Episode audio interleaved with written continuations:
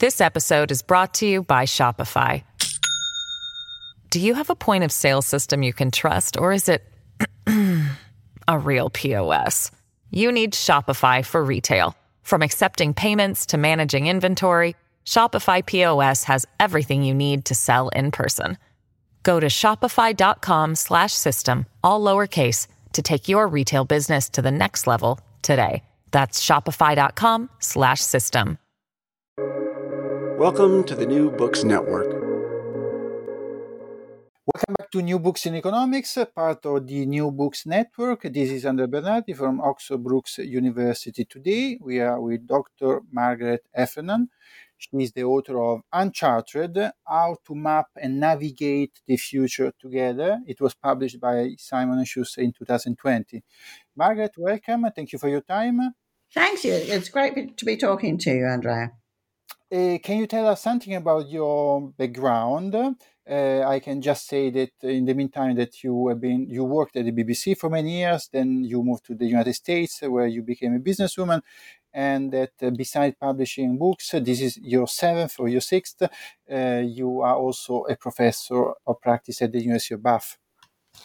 Yes, so my my background is, as you say, you know, I started work at the BBC, and then um, in the nineties I moved to the UK, US, where I ran tech companies um, in Boston for many years, and then I moved back to the UK because I wanted my children to grow up here, and um, and uh, having run five businesses, I decided I wanted to run a business with no employees, which you know very much profoundly limits one's options. And um, and so I started writing. And uh, as you know, I've written six books.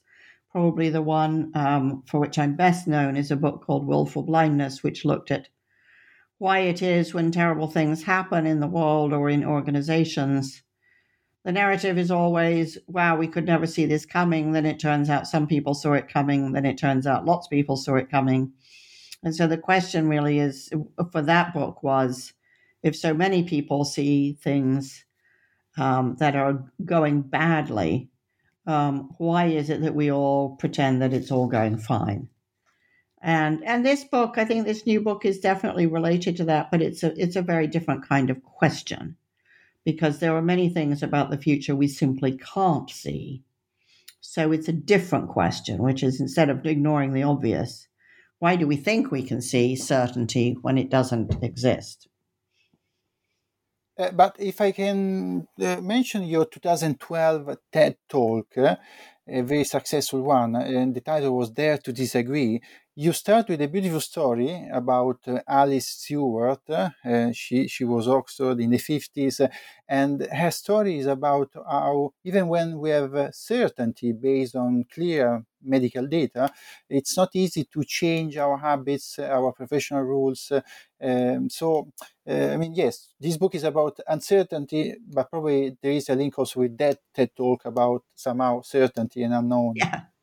Yeah, so you make a very excellent point, which is, you know, we crave certainty, but all, often certainty isn't our friend either. So the great story about Alice, about Alice Stewart is that, you know, she did this gigantic study of childhood cancers.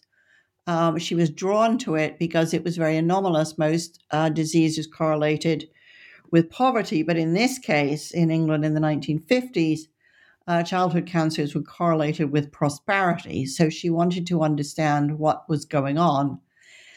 And essentially, what her research showed was that the families who had children who had died of cancer, uh, the, significantly, uh, the mothers had been x rayed when pregnant. And so Alice published her results. Everybody was really stunned by this. Um, quite quickly after the Harvard School of Public Health did a very similar study, uh, pretty much identical results with a much larger cohort. And the question was um, why, given this preponderance of data, did it take the medical establishment 25 years before they stopped x raying pregnant women? This was a beautiful example of willful blindness because the evidence was there. It was in front of people who absolutely had the capacity to understand it and yet they chose to ignore it. And my own explanation for this, because obviously it's quite complex, is that to a very large degree, it challenged the mental models people had of disease. And, and having the choice between the theory of disease, which they held dear, and theories are useful, and the data in front of them that did not conform to those theories, uh, they largely cleave to the theory. And so this is a kind of perfect example of willful blindness. The, the, the data's there, but the theory prevails. And so for a very long period of time, as more and more women were x-rayed when pregnant and rates of childhood cancer increased, everybody was full of certainty. And so it's a kind of object lesson. The whole book is an object lesson in the dangers of certainty. And it's kind of interesting. You know, the two books are very intimately connected. That right now, when we're craving certainty, it may feel a bit mean spirited to say, be careful what you wish for, but be careful what you wish for. Probably instead, more directly linked to the book is your 2019 TED Talk, mm. where you explain that the more we rely on technology and we become efficient uh, thanks to this, but still the fewer skills we have got to confront the unexpected. So, uh, what shall we do? Among other things, you suggest that we develop more human, messy human skills, uh, such as imagination, humility, bravery, to solve new problems uh, in both business, government, and our daily life. Yeah, so I think, you know, one of the things that we've rather overlooked in our uh, enthusiasm for technology, we're very dazzled by it and easily seduced, is that um, when you use technology, effectively what you're doing is outsourcing to a machine work you used to do yourselves. Now, sometimes that's fine. I don't really mind the fact that my phone now knows my children's phone numbers and I don't, you know, which in the past I knew by heart. Um, that seems to me absolutely fine. But there are all sorts of other skills, um, like deciding who I like, what I'm going to read, where I want to go, decision making skills, um, which I don't want to become less good at. And the issue with outsourcing decision making, and I've talked about it on a trivial level, but decision making around um, who gets out of jail or not, um, who gets arrested or not, who gets social services or not, um, you know, who gets what kind of education, these are decision making skills which are quite finely honed, which are complex, where the notion of a perfect decision is socially constructed as well as data driven. And I fear for a society where we regularly, routinely um, disable those skills by our failure to use them on a daily basis. And I think there's a great deal about technology which deliberately or accidentally reduces our capacity to make decisions, to use good judgment, and reduces our confidence, our sense of agency that we can do this. And I think this is very threatening to the individual ability to think for him or herself, to make choices which can be explained and understood, and which have some transparent legitimacy. Because it's simply saying, well, that's what the algorithm uh, decided in a public forum, in a thing that we call society, that really isn't good enough. But half the time, the people deploying algorithms have absolutely no idea what models lie within them because they're trade secrets many people deploying algorithms don't understand how they work and therefore can't explain them. And therefore, when they go wrong, have no defense. So, this really is a different kind of willful blindness, which is we're in danger of adopting technology we profoundly don't understand and whose um, logic and consequences we are making ourselves blind to. I forgot to describe uh, the structure of the book. There are three parts. The first is uh, prediction addiction. The second is uh, what would you do if you were free? And the third is life happens. There are 10 chapters. Uh, this is not a book uh, in economics, but uh, uh you now just mentioned a crucial uh, topic in behavioral economics, for example, and um, uncertainty itself is a, a, clear is clearly a very important. Variable in both macroeconomics and microeconomics. But even if it is not a book in economics, you start with an anecdote about the early life of a great American economist, Irving Fisher, and there was a swimming accident. Uh, and then he discovers uh, that he got tuberculosis, uh, and both things affected his research interest, what mm. would become his main research interest in stability and monetary economics for his entire career. Uh, so this chapter one, false prophets. Yes, so so Fisher is is very interesting because he really comes to prominence at the time that the forecasting um, capacity uh, becomes greatly enlarged by a lot of technological developments. So you have, because of the railroads and the telegraph, you have greater capacity than ever to collect data. You have uh, the emergence of statistics, which gives you a greater capacity to analyze the data. And you also have um, railroads which allow you to distribute newsletters on issues like market forecasting. So it's one of these classic moments in science where technology all comes together to create a whole new industry. And Fisher really gloms onto this and um, and believes that with enough data about markets, he can predict their behavior. And he's deeply concerned by and disturbed by the uncertainty around markets. And the, the parallel I draw is that he understands on a really visceral level what uncertainty means to people because his um, diagnosis of tuberculosis in itself is deeply uncertain. So, this is a time at the end of the 19th century when most of the Western world is infected with tuberculosis, but the diagnosis itself is deeply uncertain. Two reasons. First of all, there is no reliable test for TB at the time because uh, the pathogen wasn't actually identified until the next century. And even if you're told you have TB, you don't really know what the diagnosis means. It could mean you will be dead in uh, several months. It could mean, as happened with Fisher, that in fact he lived um, to the age of 80. So tuberculosis was often a disease that lay latent and it might require other things to kick it off. So this is a man who really understands certainty. He really understands on a personal level the desire for cer- uh, for certainty.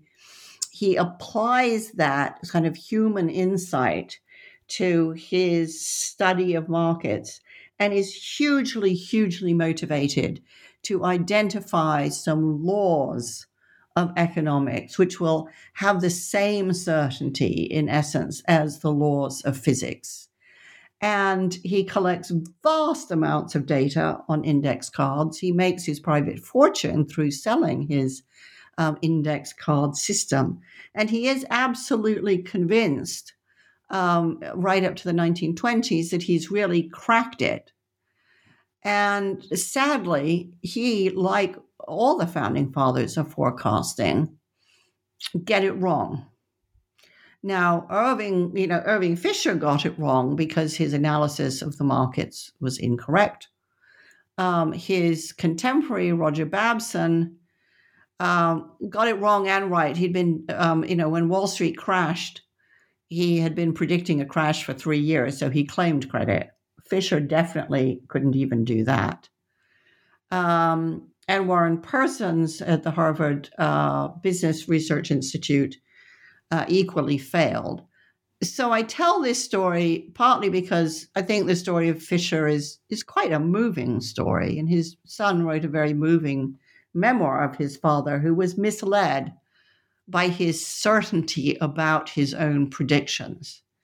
And I think he was very driven by his craving for certainty. And in that, I think he's like almost everybody we know, which is that in our desire for certainty, we also often accept as fact what is, in fact, only a very precarious web of assumptions. And as you will know, you know, I'm, I'm very skeptical about the predictive capacity of human beings and of economics. This episode is brought to you by Shopify. Do you have a point of sale system you can trust, or is it a real POS? You need Shopify for retail. From accepting payments to managing inventory, Shopify POS has everything you need to sell in person. Go to shopify.com/system all lowercase to take your retail business to the next level today. That's shopify.com slash system. Talking talking about predictions, yes, there are very interesting uh, quotes in your book. For example, at the beginning of chapter one, the only function of economic forecasting is to make astrology look respectable by John Kenneth. And then chapter two starts with another quote that reminds me of the famous book uh, by David Lowenthal, which is The Past is a Foreign Country. Mm. The quote uh, you use is To remember this world is to create it. So this book is uh, chapter, sorry, this chapter is chapter two, Does History Repeats, mm. Repeat Itself?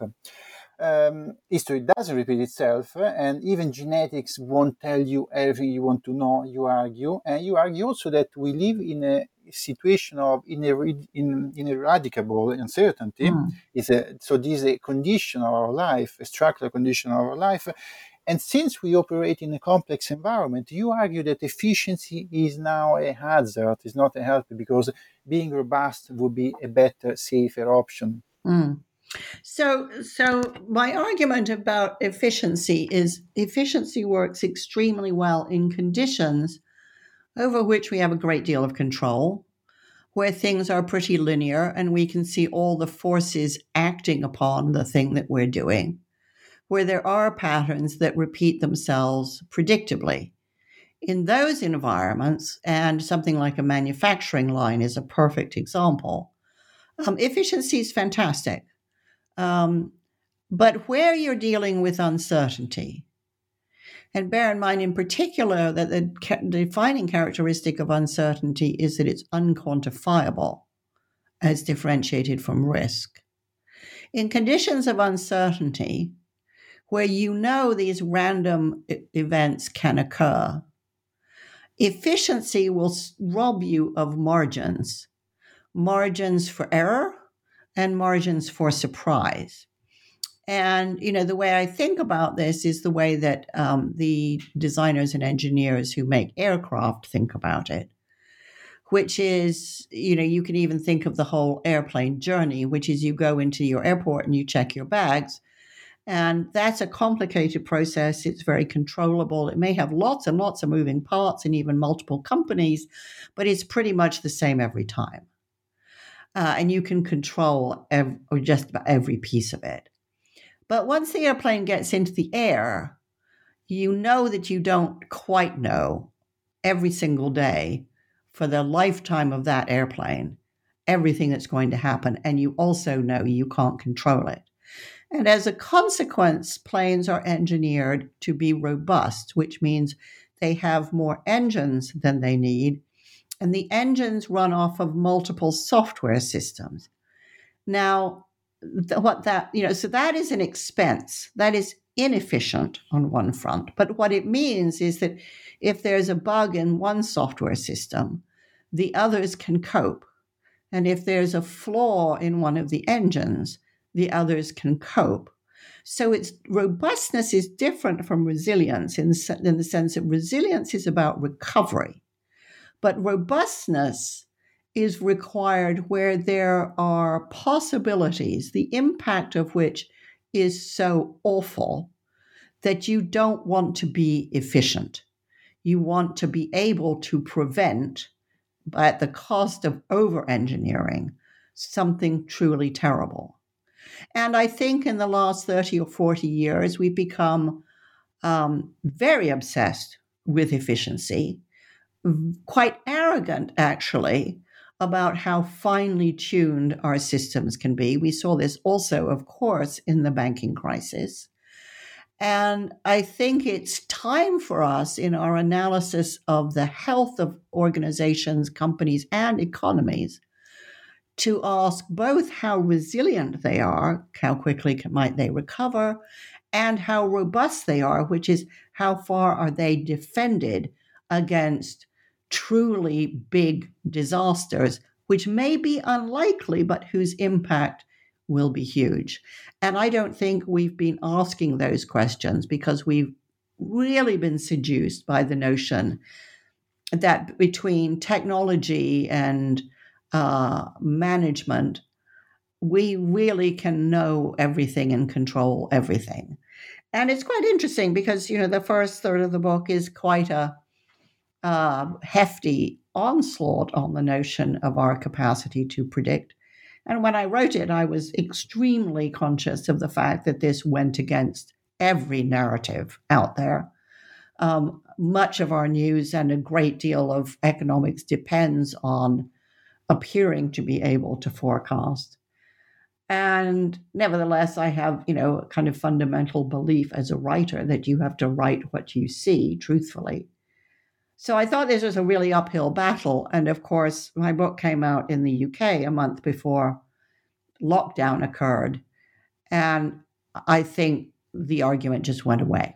I think people suddenly thought, yeah, uncertainty, it's here, it's real. We don't know how to manage it. We used to think we could manage everything. Now we're in a different place. Indeed, indeed.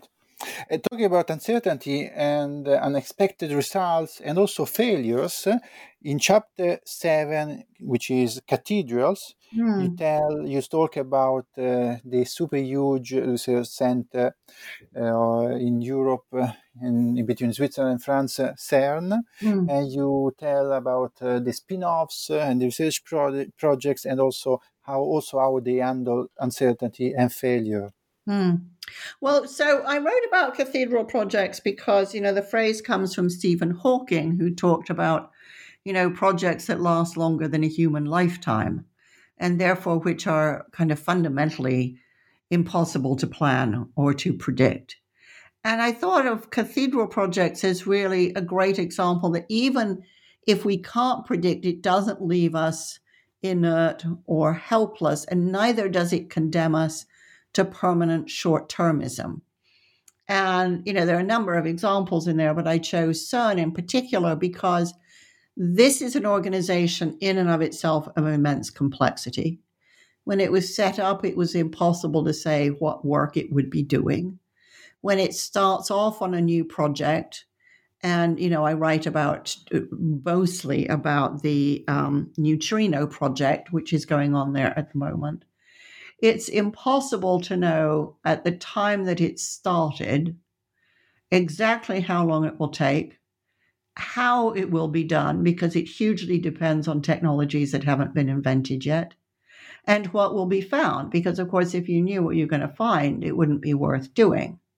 And what I'm so impressed by at CERN is the capacity of this multilateral organization to cope with uncertainty and not be paralyzed by it, but also not in a rush to certainty to shrink the ambition of what they're doing.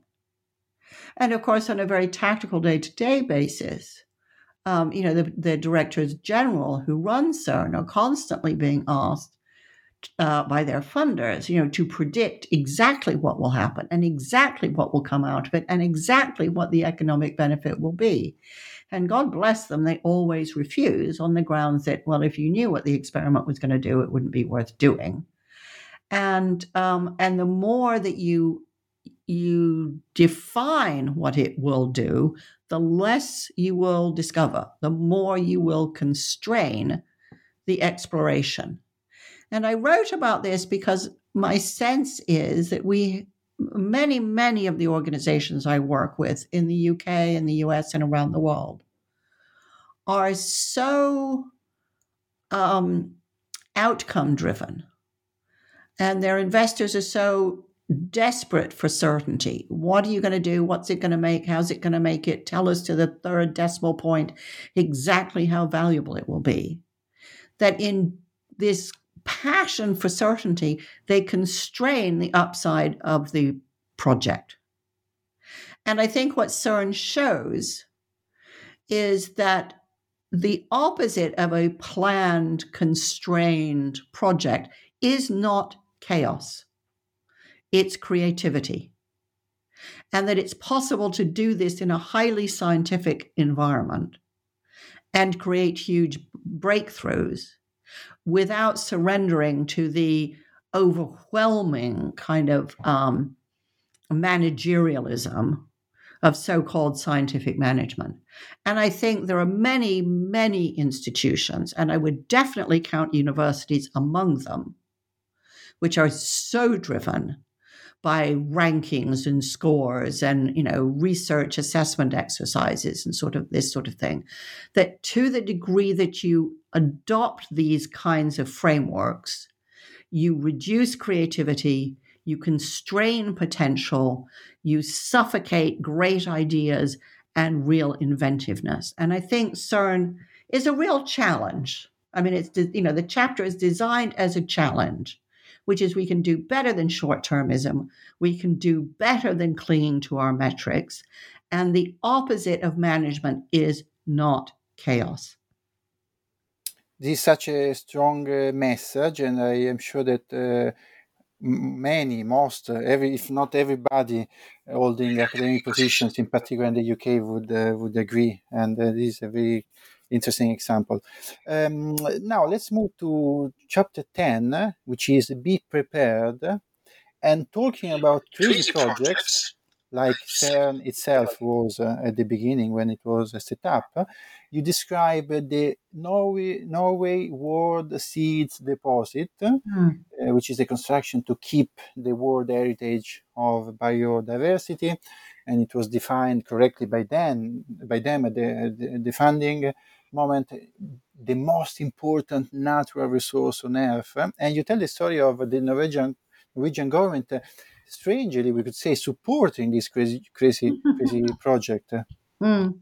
Well, I think what's so interesting about Svalbard is, you know, there was an, an awareness on the part of uh, biologists that all kinds of extreme weather events and extreme political events were destroying the national collections of seed seeds, which are our biological heritage, and on which it's quite possible our future might depend one day. And so they came up with this notion that we need to find the safest place in the world in which to collect a global collection of all the plants that have ever existed in the world particularly because, in the light of climate change, we don't know what kinds of plants will become impossible to grow and which might suddenly become possible to grow again. And so, this is a beautiful example of what I call a just in case scenario. So, a great deal of the way that we manage everything these days with a weather eye on efficiency is just in time right? We do everything at the last minute because that reduces margins and it reduces uncertainty. And in situations where we have a lot of control over our systems, just in time is a kind of miracle. Um, and it's how, if you like, a lot of supply chains, most supply chains operate. And it's one reason why actually we were able to feed everybody during the lockdown. But there are some situations where you absolutely can't afford to do everything at the last minute.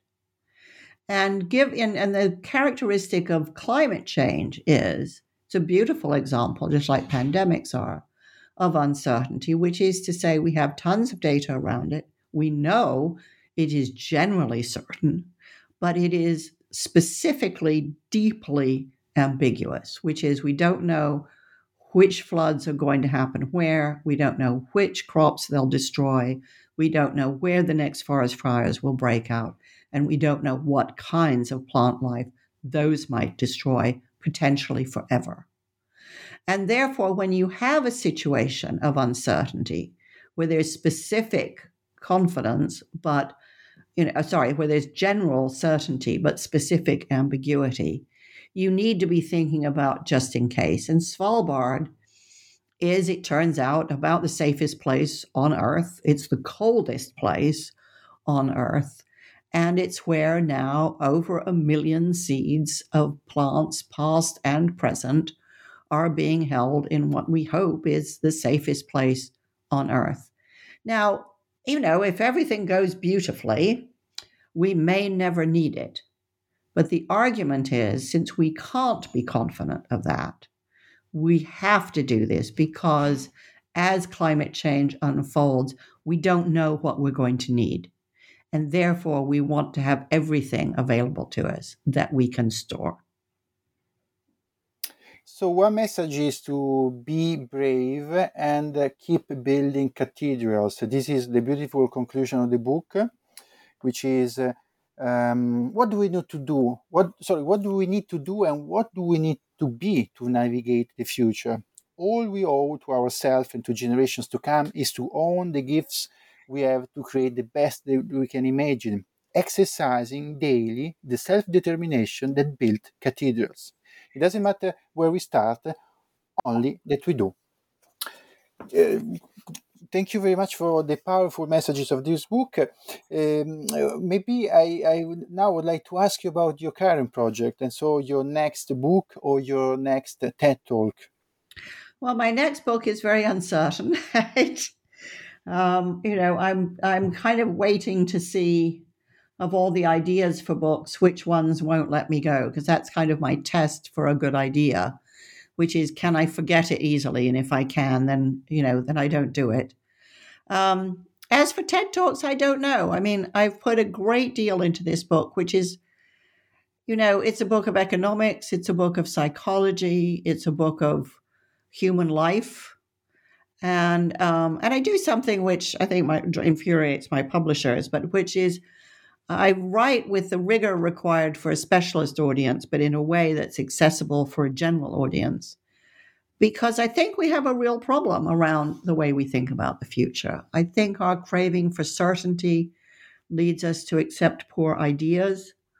I think our craving for certainty leads a lot of experts to pretend that they have greater certainty than they do.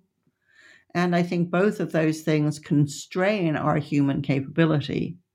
And so, right now, I'm spending a lot of time with organizations, helping them in this crisis, I hope, to be braver, to be more imaginative, and um, to be less constrained in the way that they think about what they need to do and what they need to be to weather the COVID crisis because as much as everyone wants to believe there'll be a vaccine and everything will be fine, talk about uncertainty, we're right in the middle of it.